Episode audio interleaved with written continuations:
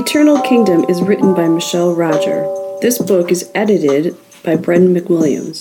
Sound engineered by Steve Nett of Computer Room Services. Graphic novel drawn by Tom Duncan. Music composed, performed, and recorded by Michelle Roger.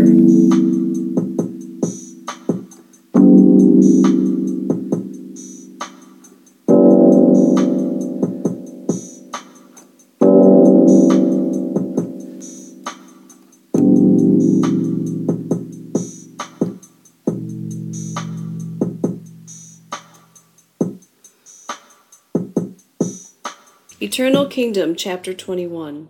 The final countdown to the ringing of the dawn bell clipped away fragments of time. There could be no hesitation in any of Riley's moves or concentration. The sun was coming. Her queen was dying. An entire stadium held its breath, waiting for the conclusion of the game. Rook e6, announced Riley. Eleanor took her place on the other side of Rose. The two women smiled at one another, trying not to give up. Cadell called out, Rook d7. Riley looked to Kevin. I'm pretty sure at this point Cadell thinks he can still win. He has Rose, George, and Eleanor all surrounded. She looked to Micah, her hand still covering the mic. That's where he's wrong. Papa told me to remember that anything that can implode can also explode. Micah stared at the board, nodding in agreement. Leaning into the mic, Riley announced, Rook b6. George was sent to attack the knight to his left. He was tired, and his rope wasn't as effective as he had hoped on the vampire. Evan threw him his bat in a desperate attempt to help the professor. George found his courage, bashing in the knight's head, all the while screaming, One for the many! Robbie held up his hands and began yelling to his audience, rallying the tired, living spectators. The human patrons began to chant with him, Saint George, Saint George. The cheering worked. The vampire was dragged away, and for a moment George, in his eternity of dedication to medical cures for humanity, came within his reach. He waved to his fans and smiled, but he would never see his work save the masses. Cadell retaliated and called AB6. A lowly pawn from the side of the board disemboweled him with several slices of his talons across George's midsection. The vampire crowd cheered when the pawn refused to deal the final blow to end his life. Instead, the pawn insisted that George slowly suffocate and bleed to death. George lay in agony, unable to speak, gasping for air under the collapsing of his diaphragm. Rose called out for the pawn to finish him, but Jeremiah announced it was a fair, albeit slow, kill. He insisted the game continue. All the while, George sat prostrate on his knees, slowly seeping into the floor. Gravity pulled at his viscous intestines. The vampires below poked their claws through the grates and tore away at the oozing organs. He stared at Rose and Eleanor in horror. Riley called Queen B6. Her adrenaline pumping, Rose wanted nothing more than to kill the pawn torturing George. She took the rope from George's trembling hands. Breaking into a full run, Rose leapt toward the pawn. She landed right in front of him and stuffed the rope in his mouth with her helio gloves. The pawn's head burst into flames within seconds. Rose cried tears of anger and frustration. Killing the pawn hadn't spared George or slowed the death. She looked back to the eighth row and found Robbie. He looked shocked, and she wondered if he might ever forgive her. She was capable of revenge and murder. They both knew that now. Rose looked to her game master and shouted, Finish it! As the guards dragged the flaming pawn away, Rose broke rank and went to George. He sat with his hands clenched around his exiting organs. His lips were turning blue from lack of oxygen. She wrapped her arms around George's neck, just like she had watched the vampires do in the game. I'm sorry, she cried, kissing George on the cheek. In an act of mercy, Rose broke the professor's neck. Robbie stared hard at the queen from across the board. Their eyes met. She watched his expression and wondered if he might ever see her in the same loving way. Was she too much of a monster, even under the tremendous circumstances, for him to love? I call Queen B6, Riley continued. Micah texted the guard to bring the car. Fifteen minutes remained to the dawn bell. The guard did not reply. Micah whispered to Kevin, I don't think the plan was for you to win. I seriously doubt there'll be a car waiting for us, unless it's to take us to the nearest back alley for them to feast on us, Kevin surmised. Cadell moved James as far away as he could from Rose by calling King C8. The vampire side of the stadium were on their feet, applauding their game master for protecting their king. Michael pulled Kevin closer. I'm afraid the opposition will jump onto the field and kill you all. He looked to his phone. Still no response. I have a backup plan. As soon as she calls her last move, get her next door to the church. I'll have all of the windows open. No one will dare chase you for fear of the sun. What about you? Kevin whispered frantically. I have to get the champions to safety. Micah smiled, and in a blink he vanished. Rook e8. Eleanor moved to the eighth row, trapping James. Cadell was staring at the board. Riley called, Checkmate. Jeremiah checked and rechecked the players on the field. The human side of the stadium burst into applause and cheers, jumping up and down and jeering the other side from the relative safety of their sealed off glass enclosure. Micah made it down to the small room just off the locker room. He called to Robbie and the last remaining players of the human team. Run! In here! Now! Eleanor, the farthest from the point of safety, began to run, but Geraldine was faster. She pounced on Eleanor's back, knocking the young researcher to the grated, bloody field. She screamed as Geraldine began to tear away at the back of her uniform. Rose heard Eleanor and she stopped running. Turning around, she considered going back. A rage inside her battled for her weakened state. A riot erupting at the vampire side of the stands. The undead fans were livid about losing. When Robbie made it to the door that Micah held open, he turned to grab Rose. What the hell is she doing? Robbie asked Micah in a panic.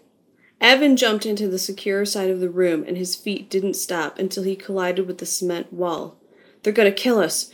We fucking win, and now they're gonna kill us anyways. Micah looked up into the vampire crowd. He dialed his captain and shouted into the phone.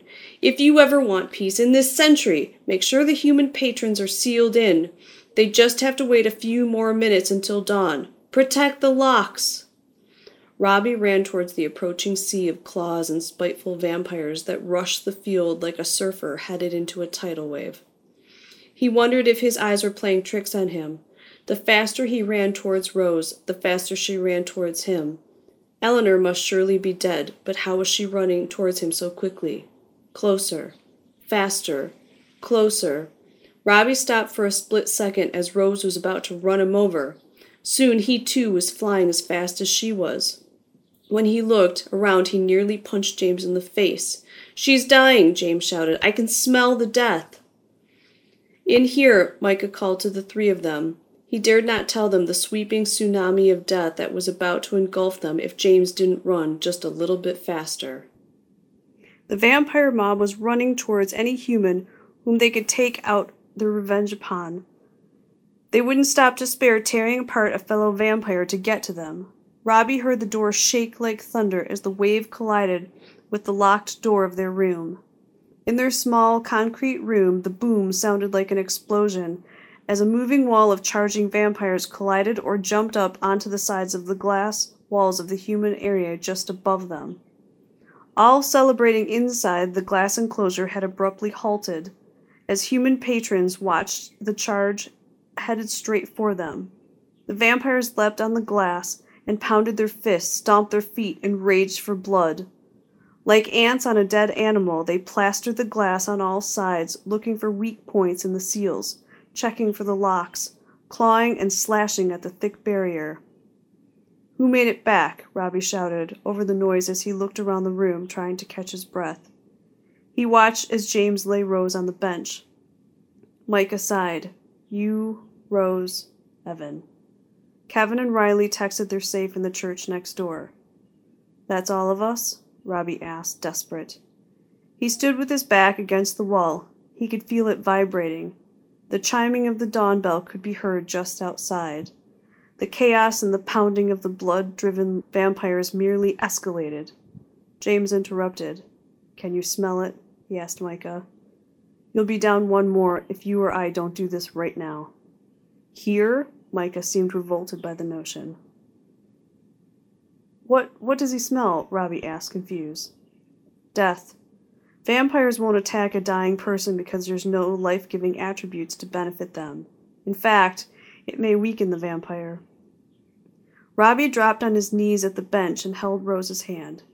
It's okay. They're going to fix it. No worries. Robbie looked to James. Micah says he has a plan to get us out of here, so can you do it? I can, but I promise you, death would be better for all of us, James warned. I'm filled with self loathing every night I have to go out and feed. Robbie looked at Rose. I'll send her to a shrink, he joked in desperation. James picked Rose up and placed her in Robbie's arms. Gently brushing away her hair, James closed his eyes and bit Rose just behind the ear. He jerked away in revulsion.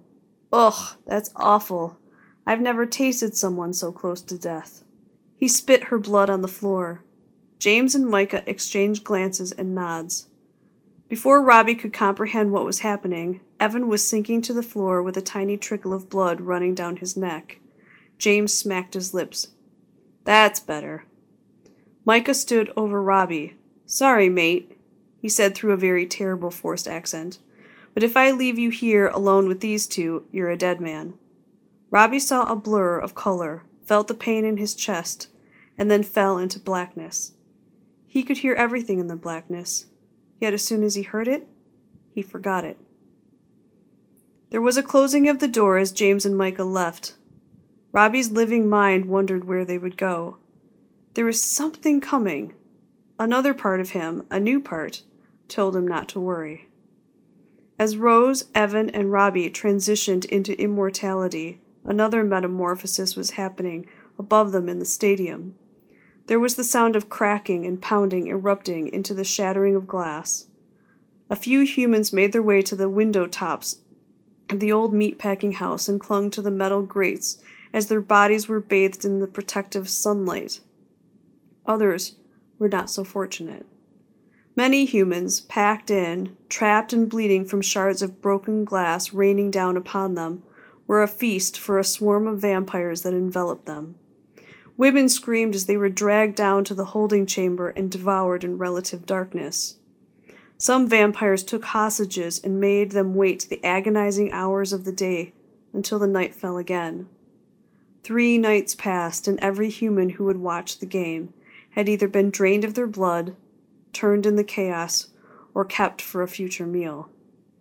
As Robbie, Rose, and Evan woke to their new selves, they stepped out into the Detroit night. Ceremoniously, small groups of vampires were feasting on their human hostages. The smell of blood and fear was intoxicating. The three began to follow the scent in the hopes of a first feed. A screeching of tires erupted in the alley. A Mercedes with pitch black windows flew towards them, narrowly missing them and smoking its tires. The back door opened and James grabbed Rose and Evan. When Robbie leaned in to protest, he found himself stuffed in the back as well. The car took off as the door slammed shut. James smiled wildly. So sorry, I realize you three could use a proper meal. Half of the residents in this city will be slaughtered by morning. While you're members of the undead now, it's not safe for you. We don't need you three added to the numbers when they find out who you are. He paused. Or rather, who you were. You may be one of us, but you did make vampires the laughing stock of our global society. Micah was driving fiercely as James tried to catch up after being gone for three days. He stopped to yell at Micah, You're going the wrong way! That group may have recognized them, Micah argued. There's no time left for Kevin and Riley. He texted an hour ago saying he wasn't sure if the parish priest had been killed or turned, but they had heard commotion near their hiding place. Either way, their time has run out, James insisted. What are we going to do? Put them in the Merc with the three newly turned vampires in the back seat? James thought for a minute. Drop me off. Maybe I can protect them long enough for the three of them to feed. We'll have to hope that their will is strong enough not to murder their friends when you come and pick us up. Micah weaved in and out of the back alleys over side streets filled with gaggles of young vampires traveling in small packs. As they rounded the corner near the church, Micah slammed on the brakes. A woman had jumped from her apartment balcony and landed on the hood of the car from three stories up. She looked stunned and broken as she stared at Micah through the windshield. Rose threw her head back as the smell of human blood hit her senses. Robbie could feel his body begin to tremble at the rush of the bloodlust. Evan pushed the handle of the door and was out before anyone could object. He pounced on the hood and the woman, unable to contain himself once the scent overtook him. She screamed, attracting little attention in what had become commonplace in the last 72 hours. So much for teaching them to feed discreetly. Help Rose and Robbie feed and get 'em back in the car. I'm going in for Riley and Kevin. James disappeared into the old Detroit church while Micah tried to corral Robbie and Rose. As Evan drank from the thrashing woman on the car, he was rudely interrupted by a strong hand ripping him off of her. He landed on the concrete with a thud that was surprisingly not painful in the least. That was mine. I tracked her all the way to the balcony, said a hideously ugly vampire. He was clearly very old, with crustaceans or barnacles living on his face and hands. He hissed at Evan, baring his teeth angrily as he continued to rant. I like mine half broken. They don't fight so much when their backs are broken. Now learn to share, or I'll tell the new queen on you. She doesn't like those who take the lion's share for themselves. Evan, slightly recovered mentally thanks to the life restoring blood from his stolen prey, was quick to think. Sorry, man. Uh, Detroit's a party. Food's everywhere. I thought food was falling from the sky. He hedged, knowing full well that the more experienced vampire could probably kill him in a few short seconds. The crusty vampire wiped a greasy wisp of long hair from his face and began to laugh. Manna from heaven! I see your point, young one. Learn your manners, or the authorities will force you to play a game. They both laughed, the old vampire gregariously, Evan nervously. As Evan slowly made his way to the Mercedes, Micah had found an old couple hiding behind a bunch of construction remnants near the church dumpster.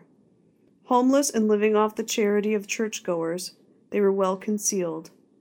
Micah instructed Robbie and Rose on the finer points of discretion and left them to their victims. He returned to the Mercedes and was relieved to find Evan inside. Evan recounted his encounter with the strange, ancient vampire. Micah drummed his fingers on the steering wheel anxiously. If a queen had taken up some form of power, all the more reason to gather up Kevin and Riley and get the hell out of Detroit. Fires were beginning to glow as humans organized to retaliate. Two men stormed out of the apartment building across the church with shotguns to claim the dead woman on the hood of their Mercedes. Micah and Evan watched as they fired at the crusty vampire and his friends. The men fired slugs, taking turns shooting and reloading. Krusty and his friends slowly walked towards the two rebellious men. The faster they pumped lead into the slowly encroaching vampires, the larger the grins the vampires wore. This town is becoming a war zone. What the fuck are Robbie and Rose doing? Kill the old couple and get on with it. No sooner had he said it than Rose and Robbie came into the sight, emerging from the church alley. They jumped in the back seat with Evan, Rose wiping her mouth on her sleeve. She checked Evan and Robbie, explaining that she didn't want to scare Riley any more than they had to. Micah texted James, It's safe. Get out here and hurry. This place is going to hell fast. Inside the church, James struggled to catch the scent of human blood through the thick incense being burned at every corner of the chapel. He was surprised to find how very effective the smoky offering was in throwing him off. He texted Kevin, but there was no response. Analyzing the structure, he surmised that Kevin would likely have tried to hide Riley up and away. He would tuck them into a tiny section near the attic and wait. James found the door to the choir loft and bounded up the stairs, calling out for Kevin and Riley openly. The chaos of the near riot outside was growing louder. James listened intently for any response inside the church. As he stood at the precipice of the loft, the door opened ever so slightly, and a frail hand clung to the doorknob. A priest, standing with blazing eyes and blood soaked robes, invited James in. He dropped to his knees and began to pray over a body that James regretted that he recognized. They thought it would be fun to see how long a priest could resist temptation, he whispered. I thought I would hide myself away until the Heavenly Father found me fit to enter the gates of heaven. But there they were, the two of them were hiding, and I could smell their blood. I could hear their hearts thundering under their chests. It was as if Lucifer entered my body. My only salvation is in that moment of the utmost evil. I chose the older man over the pure child, he confessed. Where's the girl? James said coldly. They they took her. Who? James shouted, his eyes blazing under the erupting temper. Who took the girl? She she said she was the queen, the queen of vampires. She took her as her subject for her for her eternal kingdom.